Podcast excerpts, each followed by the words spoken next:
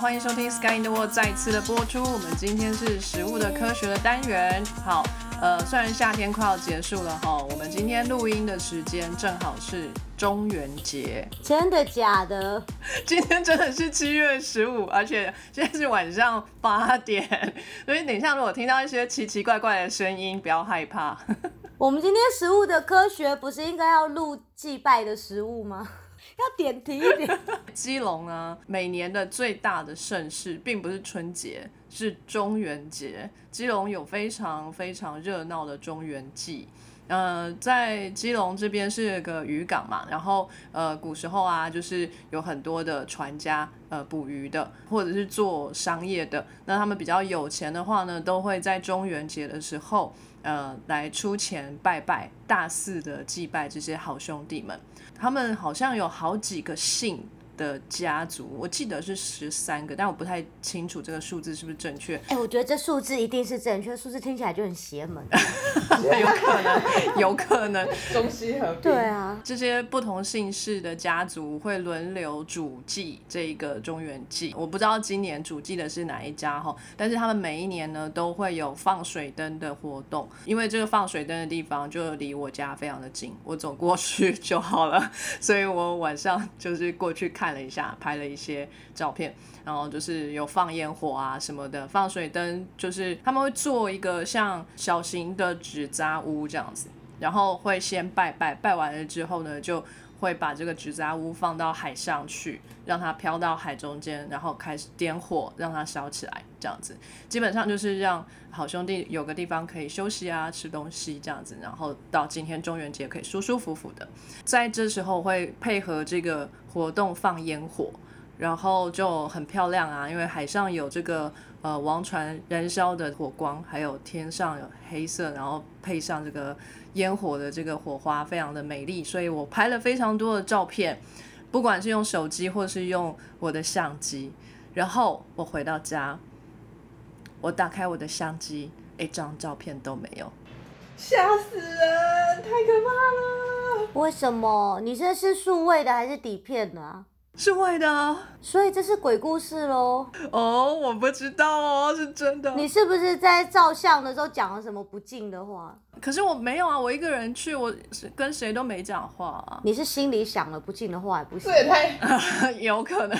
可是我真的确认了，拍完照之后，我是哎，那刚刚那张好不好看？我还看了。然后回来我要传档案的时候，我就放在电脑里面，就一张照片都没有。可是你不是有传到群主有有几张吗？那是还是说那个那也不是你传的？那是手机拍的，是我传的，是我传的，没错。鬼故事越来越大了，我要我要终止这个录音了，太可怕了。会不会等下我们等下也录录，然后也录不到之类的？好，Anyway，今天是中元节，大家中元节愉快哈！我真的觉得很有趣，因为这个他们这个王传记啊，他们一不是有很多的姓，每个姓的家族都会做一只王传。哎，那如果是不同的姓，为什么是叫王传呢？不是，我以为姓王传是姓王的人做的。哎，我也不知道哎，可能是 king 的意思吧，并不是姓王的家。哦，原来如此，不会有什么流传啊、黄传啊、灵传，可能我不知道。然后他们排成一排之后还点灯啊，前面都放桌子、放贡品啊，所以看起来就很像园游会。然后我一开始走过去的时候，我就想说，哎。好像前面有园会，很很热闹，就有点像 Christmas Market 这样子，就一摊一摊的，就是好像可以去逛。结果前面都被警察就是拦起来，就说里面只有工作人员可以进去，因为现在 COVID 嘛，所以他们不想要这么多人进去。对，所以结果。那个不是给人类的园游会，是给鬼的园游会。我想说，哎，不用那么急着去，再过几十年，我大概也是，就你就去那里了。没有没有，至少三十年啊，三四十年。OK OK。对。哎，我真的觉得这种东西都是很棒的观光资源呢。我觉得台湾真的可以，已经就是可以发展观光业。我觉得我们准备好了。对啊。就是在在这边那个，就是你看到更小、更莫名其妙的。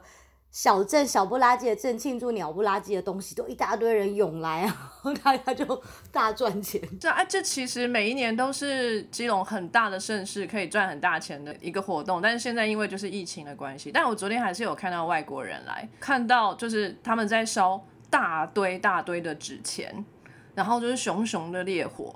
那个外国人紧张的就一直去跟警察说这个很危险，这个他就讲英文，It's very dangerous. Why don't you do anything? It's so wrong. It's so wrong. 哎呦，他想多了啦，那大概是那个美国来的吧，在在北欧还不是春天，大家都会烧那个篝火，那个才大嘞，那个路边的人还把自己所有手上的东西都丢进去烧。对啊，而且那旁边就是海啊，他在怕屁啊，就是海水拿来泼一泼就没了。对啊对，啊，不过对啊，如果外国人来的话，就是的确是蛮有趣的一个活动，宗教民族活动这样子。嗯，OK，那好，今天我们的主题哈是吃冰。好，今天炎炎夏日嘛，现在是呃八月，对不对？虽然呃暑假的就尾声了，但是天气还是非常的炎热。那我们今天就来讲讲吃冰。好，那今天我们参与的主持人呢，一样有意大利的小鸡。Buongiorno ragazzi，哦，干嘛今天心情这么沉闷？因为我大脑才活醒来一半而已。就是沉迷在放假的情绪当中。对呀、我昨天晚上才到家的，哎呀，好困哦。好哀怨哦。明天要上班哦。对啊，好烦！我明天还要去办居留证，然后说哦，怎么这么 hardcore 的东西接在假日后面？啊，你什么时候才可以不要办啊？什么时候才可以成为真正的居民？不知道欸，因为反正其实好像说，你如果从你进来的第一天开始算，你待满了六年的话，你也是可以直接申请那个变成对永久居留，或者还是直接就变成那个 citizen 之类的。可是这个东西也非常的麻烦，他们什么时候开始算呢？怎么算呢？然后也是一大堆各式各样的手续文件，所以所以我就一样懒得去弄，你赶快弄！光是想都觉得好累哦！我的天哪！有没有移民律师什么的可以请一下，比较一劳永逸？啊，就很贵啊，还得去请。然后如果找到一个很烂的，又很烦。也是，对，律师很容易找到烂的，好吧？那算了。嗯 OK，那我们今天还有台中的阿冷，大家好，晚安。好中文哦。对啊，台中人打招呼没有什么特别称呼嘛，你不会说什么你吃鸡脚冻了吗？鸡脚冻好像没那么普遍欸你吃太阳饼了没？哎、对啊，你吃太阳饼了？我最讨厌吃太阳饼了。对，太阳饼明明就很难吃，就是那不然你喜欢什么？我都会买那个芋头酥，去太阳饼店然后买芋头酥，对，那个还比较好吃一点，嗯我觉得啦。你这就像去那个拿玻里披萨买炸鸡一样，就是哎太拿破仑披萨炸鸡还真的是蛮好吃的。哎、对他们的炸鸡怎么会这么好吃？对啊，哦，我住台中的时候还蛮喜欢吃那个麻意羹的。哦，这个我没有吃过哎，你好到地哦。哦，我的老天，你竟然没吃过麻意，超好吃的耶，麻意是哪个麻哪个意啊？一个草字头，然后手脚很麻的麻，然后艺我忘记哎，也是艺人的艺吧，麻艺、我记得，奇妙的字。嗯，它真的就是那个麻类的东西的叶子啊，去搓揉出来的那种不知道碎屑，嗯，然后是羹汤，然后里面有波纳喜啊，还有地瓜，很好吃哎，有点苦苦的、咸咸的这样子。我完全没吃过，但是我知道这个是台中特，好像是台中特有的东西。你真的好厉害哦！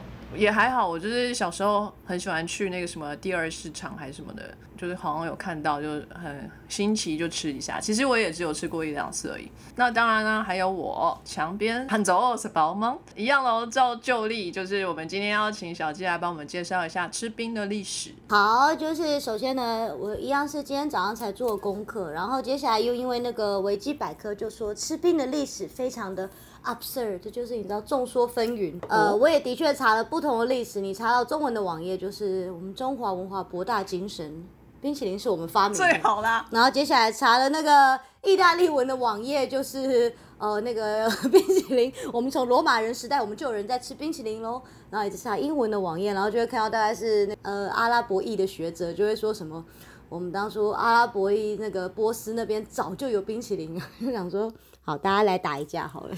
中国人吃冰，我倒是不觉得哎、中国人有吃冰淇淋的历史吗？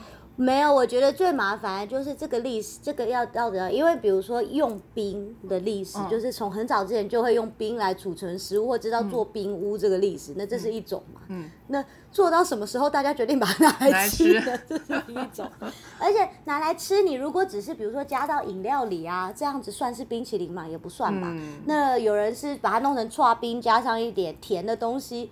那这样子也是好像变成是串冰的始祖，可是你又很难自己说是冰淇淋的始祖，那就变成什么时候要怎么样定义，怎么样才算冰淇淋呢？就是所以就是觉得这真的是没有一个定论的历史，觉得大家都说，可是我们也是很早之前就有这个东西了。然后我想说，虽然世界上吃货那么多，各种族都有吃货，就是的确在任何时候都有可能有人会做出这个东西。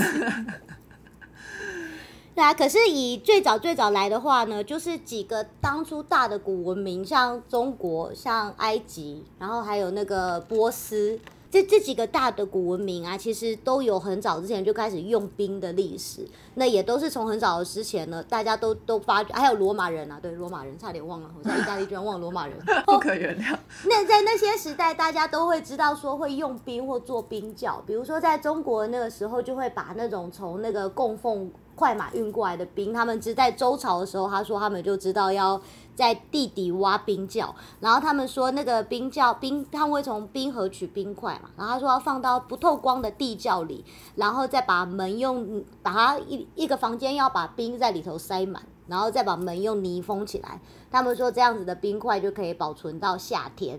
然后还说，当初那个冰是那个珍贵到有时候是在那个士大夫的庆典，就是国王会赏给士大夫的，就一人拿到一块冰。然后我想说，带回家就融化，三三分钟就融化，赏给你洗手用的，不是拿来吃。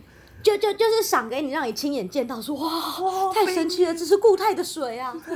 大夏天的有冰？对对，没错，这是在中国这样嘛。然后他们说，在罗马人的时候，是罗马人会从那个附近的山上去取冰雪来。可是，在罗马那个时代，他们觉得他们应该懂得用冰，可是他们不肯不敢吃冰，是因为那个在我们上次是不是有讲过医学之父 Hippocrates？嗯，对。就是医学之父，他的那个医书里头，他就有记载说，吃冰很容易造成各式各样的生病啊，拉肚子啊，真的哦，是哦，对。然后，可是好像就是他们后来想说，可是，在西方的观点，他们不是觉得因为什么生冷的食物会害你身体不舒服，而是因为他们取的那些冰雪，常常尤其是穷人家取的，通常都是不是很高的山。所以在在比较低的山的那个雪，其实早就已经可能污染了嘛。它要么把上面的脏东西带下来，对，要么就是可能人经过就已经弄脏了。嗯。所以你本来吃到的就比较脏，所以他们是觉得是是吃到了脏的冰，所以那个时候他们就会用冰，而他们没有吃冰的习惯。嗯。然后或者是呃，在那个在波斯的时候，波斯也是在那个波斯王朝的时候，他们就会建一种很巨大的。建筑物就是当时的冰窖，可是我觉得那个建筑物的形容我觉得很有趣。嗯，你们来想象一下它长什么样子。好，他说它在地表上大约两层楼高，形状像一颗洋葱。就是哎，这样很好想象，对不对？就是哦，一颗洋葱两层楼高，蛮现代的建筑物。对啊，就是标准的中东建筑物的那圆顶。对对对，他说他在地底。也是同样的形状，也有两层楼高。这个地方我就开始怀疑，我想说这要怎么完成呢？所以那两颗洋葱，地上和地底的洋葱是头对着屁股，还是屁股对着屁股？花生状啊！可是因为你看那个洋葱，那个对啊，洋葱的头是尖的，哎，所以意思说它是下面一个地底下那个尖尖的头对上地底上那个建筑物的屁股吗？还是说 两个屁股对屁股，所以就是最后变成一个菱形了？对，我觉得比较有可能是这样。是哦，是这样吗？对啊，就是反正我搞不清楚。然后他说，为什么他们那个一般那个，比如说中国是建在地下，整个建地底嘛。那他说波斯那时候为什么是建两个？因为他们是下面那个是地窖，里头是放冰嘛。嗯。可是他们上面的说说你把它做成那个形状的时候，其实它会通风。哦。然后这样子的话，通风又会让它更凉，所以所以他们说那那样子储存储更适合储存。所以地上就不放东西是空的，这样通风这样。我就搞不清楚了，可是我自己是觉得那个地应该很凉啊，那是不是有钱人可能会去那边睡午觉？就是开冷气的一个状态。对，因为他们讲的很模糊，他就只是说有这种建筑，然后它可以保存冰，然后也可以拿来冰镇食物。我想说，你去冰镇食物的时候，可能就会发觉那里很凉啊。那夏天的时候，大家应该就会溜进去。哦啊，还是上面就是他们古时候的冰箱啊，就是储存食物。就就不知道啊，还是说上面放食物？可是我会觉得，如果是放在上面，会不会不够冰啊？要看状况，就是最下面是放肉吧，比较容易坏的。对，还是说肉是塞在地底那两层，跟真冰真的粘在一起，然后可能上面放一些 你知道只要微冷就可以的东西。西瓜不知道，我觉得那个东西很很神妙，对，或或西瓜之类的。然后接下来更神妙的是在埃及，他说在埃及时候他们发觉那用蒸汽来制冰，这个我也是，啊就是我刚刚还认真去查了一下，可是大概就是大脑还没醒，就是查不太出来。蒸汽是怎样？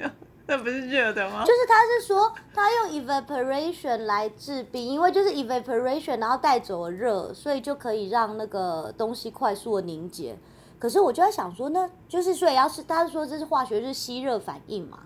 可是我在想，那吸热反应，对我可以理解，当然吸热反应用来制冰。可是古代那种年代，你要怎么创造一个吸热反应让它制冰啊？是不是什么盐加冰什么什么什么？他们有说，比如说盐加在冰里，就会让冰可以变到零度以下嘛。对所以就是，可是他们是说那个是，比如说你做出来之后，你可以用这个冰去快速冷却别的东西，或者是他们在做冰淇淋的时候，会在水里头要加这些别的，因为这样子它就可以变到零度以下，然后你再搅拌它，嗯冰淇淋才会吃起来那么稠密，没有冰晶，因为它只要那个水结冰的话，它变冰晶，那个口感就不一样了。嗯，这些我都可以理解。然后在那个制冰淇淋的或者串冰机里头，他们也都说他们有有一个蒸汽压或什么，你就查网页，他们都会说，呃，串冰机是用蒸汽机巴拉巴拉巴拉巴拉，然后制冰，所以就是那个蒸汽好像真的是做一个吸热反应。可是我就在想，埃及人到底要怎么做这件事？对啊。然后他们那一句文章就只是一句话，刚好带过这里，天啊就我就因为这一句话卡了一个小时。天，你不是才查半小时的资料，你卡这边一个小时是怎样？没有，我跟你讲，我是很早之前就起来查了，可是因为就是这个很白痴的这个 evaporation 卡了我一个小时，哎，我现在剩下半个小时把所有东西全部乱念一遍。哦，好好好，OK OK，辛苦辛苦。我这个应该是物理，我觉得这个太难了。这是物理，对啊，我想说太难了，太难了。嗯然后总而言之，他们说，呃，冰就是因为以前是要做这种冰窖，只有有钱人才可以做嘛，所以在各个各个国家都一样，古代都只有有钱人或皇室才能吃得起冰。那比如说，甚至像中国一直到了清朝啊，就是冰都还是御在皇族手中，我们在后宫剧都会看到啊，对。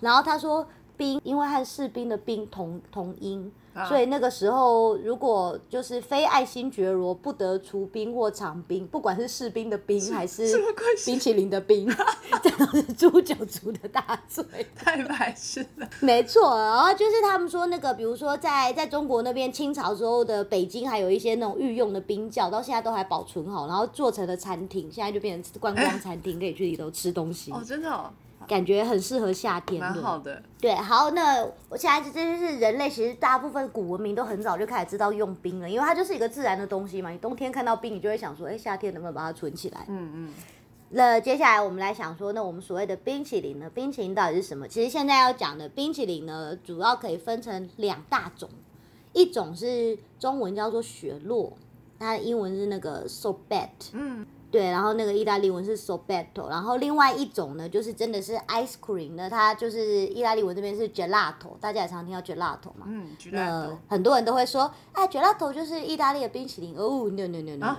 不是吗是，它跟美式的冰淇淋，就是它是美式冰淇淋是前身的，他们最后是演化成两个不一样的食物，虽然吃起来很像，但它里头的成分各式各样的东西都是很不一样的。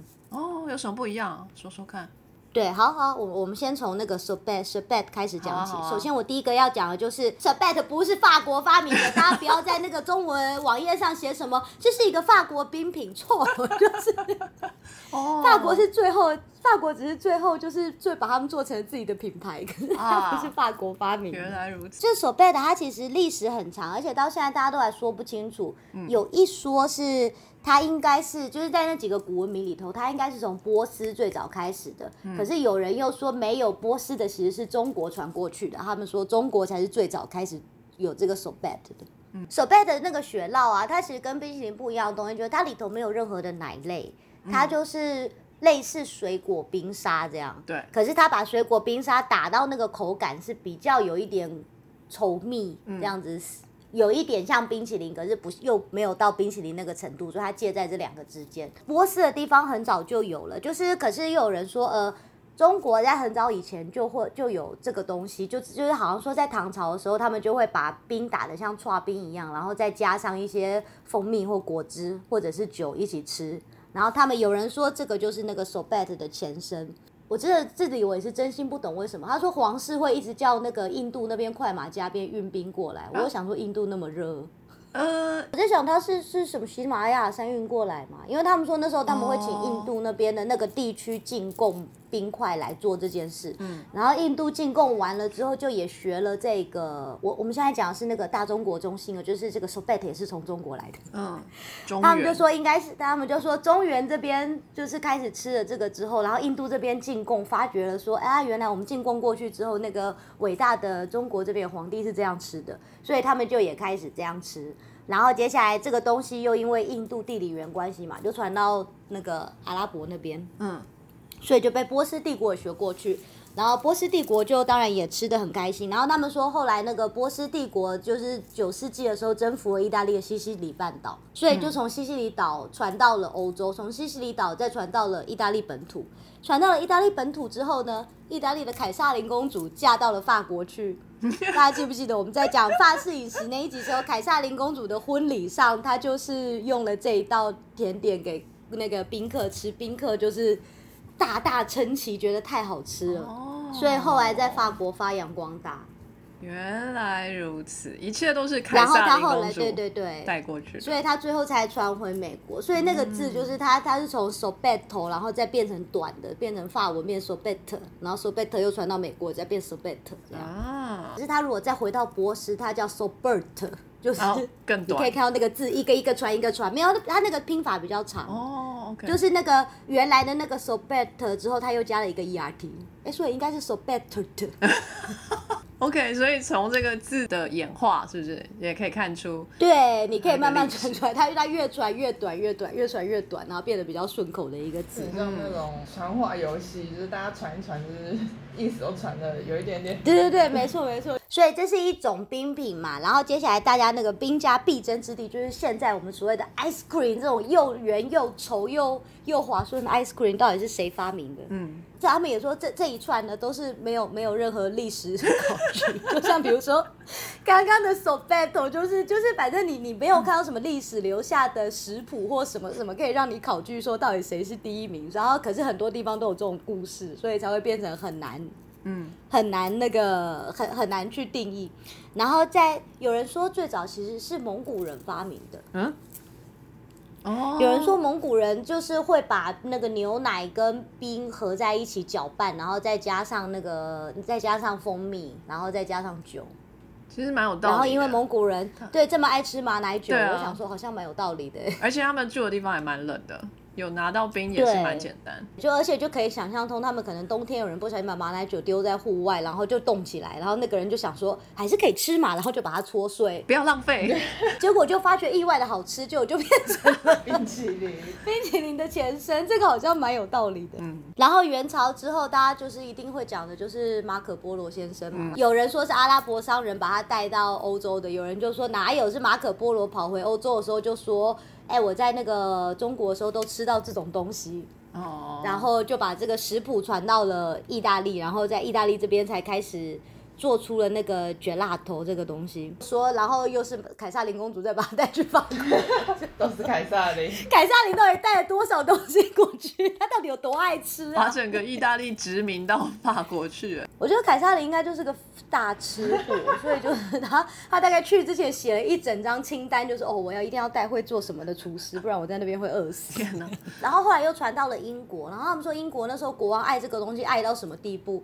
他就是给他的那个厨师那个终身退休的那种终身的 pension，给他很好很好的退休待遇，只是为了请他不要把这个食谱散布出去。哦，请把这个食谱当成王室的秘密，我们不希望其他人也吃得到，因为太好吃了。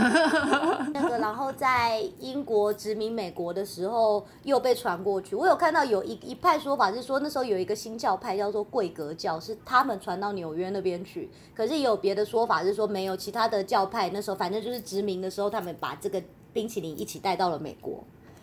然后，因为冰淇淋的时候，那个当初成当初是牛奶嘛，像在意大利这边也都还是用牛奶，然后把它打打打打发，打一些空气进去，所以造成稠密的口感。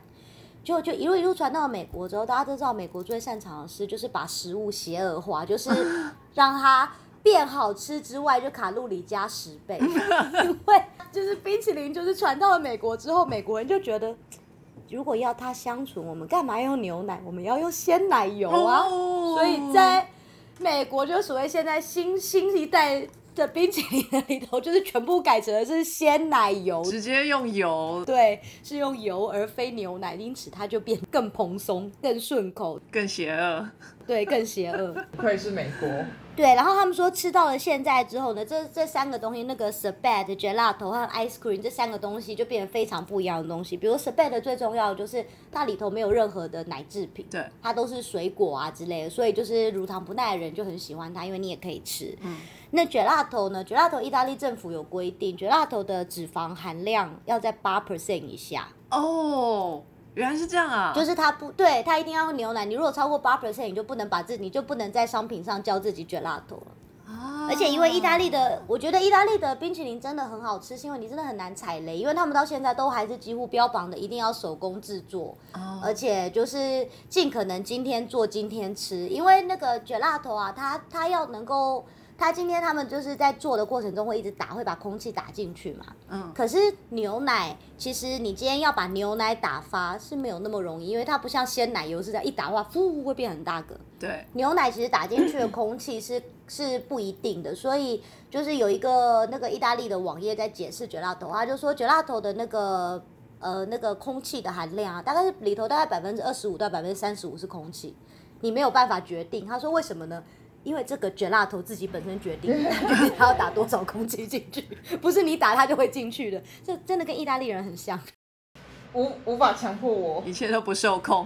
对，对，然后他就说，所以因为因为它里头没有那么多空气，它里头还是它的空气比较少嘛。他说，所以今天卷辣头你刚从那个冷冻柜拿出来的时候啊，它是硬的，嗯，它要放到它的适合吃的温度是在摄负十二度，到负十二度时候，它才会变成那种我们吃的滑顺的口感。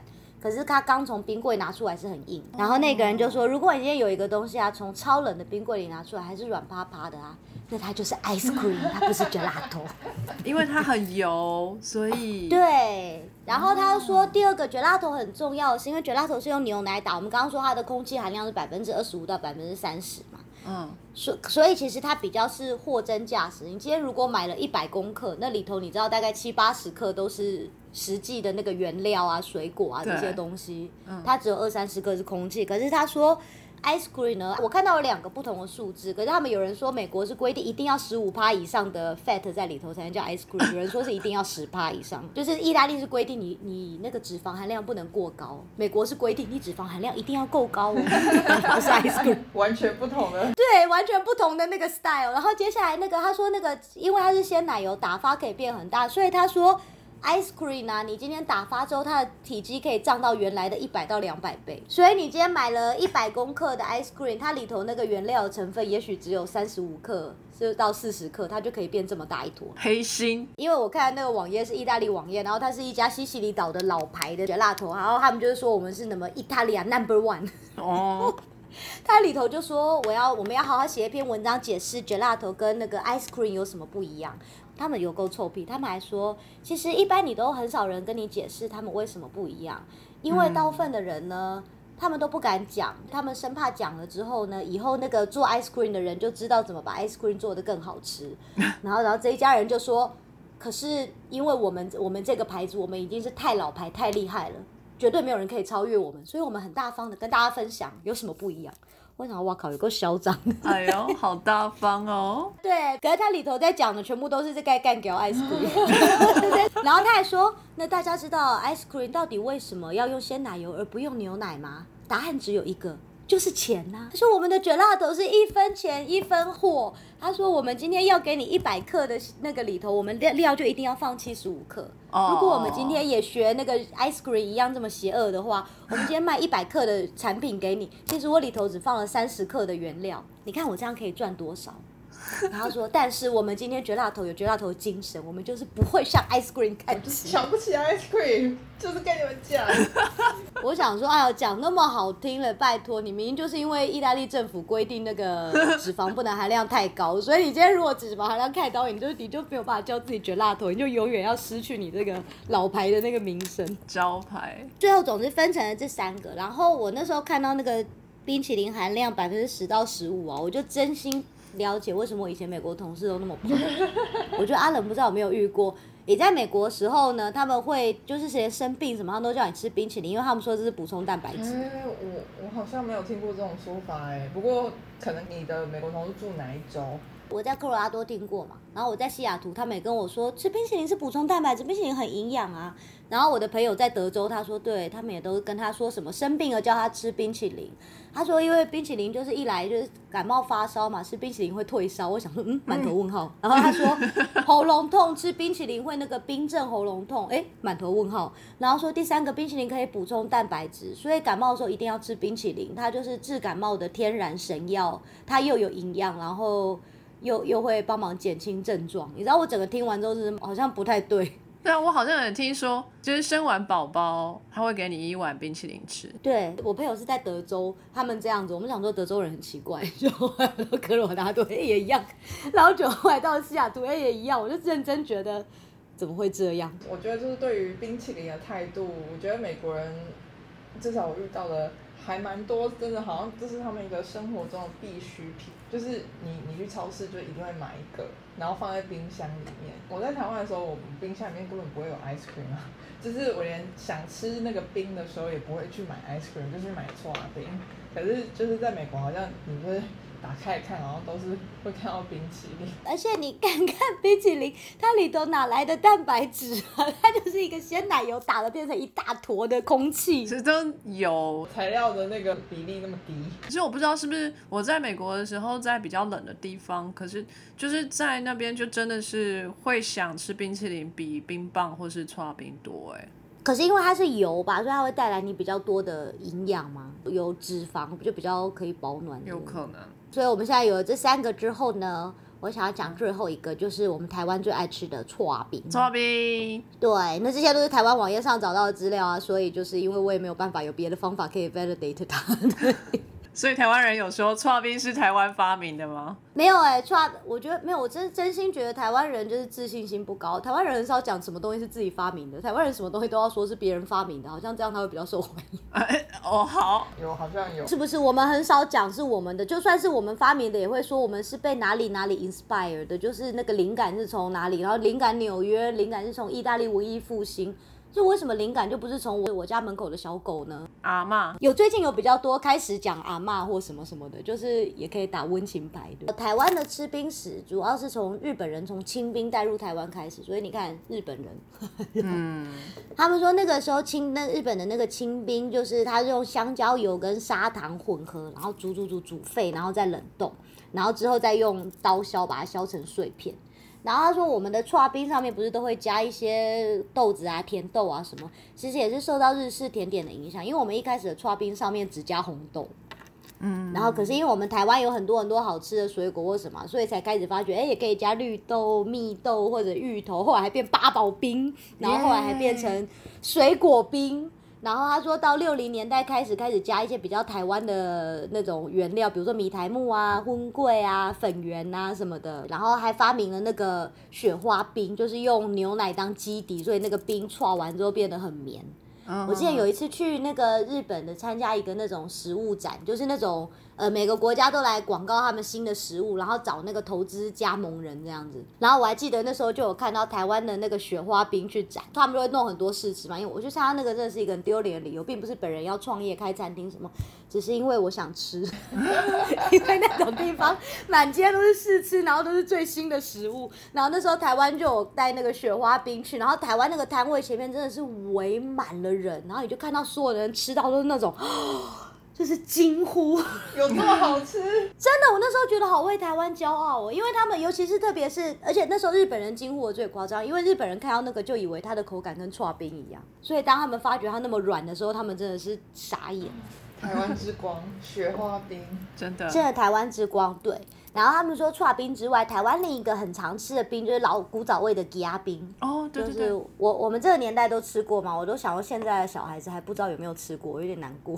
其实就是冰棒，对啊，其实就是冰棒，然后是说高雄的旗山镇发源的。他说一样是做成那个就是冰棒嘛，可是是因为他们说旗山的水质很特殊，然后那个时候旗山有台湾糖厂和香蕉厂两个大、大厂。所以他们那时候就变成他们可以做出最好吃的香蕉冰。五零年代的台湾观光客都到那边，就是一手三斗笠，一手吉亚冰，就是高雄旗山的风景。因为我记得除了吉亚冰，还有一个比较小圆圆的是鸡蛋冰，我觉得那个比较好吃。那拿起来像麦克风一样的东西。嗯，对，那个很好吃。我小时候在我阿姨家长大，在戏子，他们就是那个冰是真的骑着脚踏车来，然后把布把布把布卖的。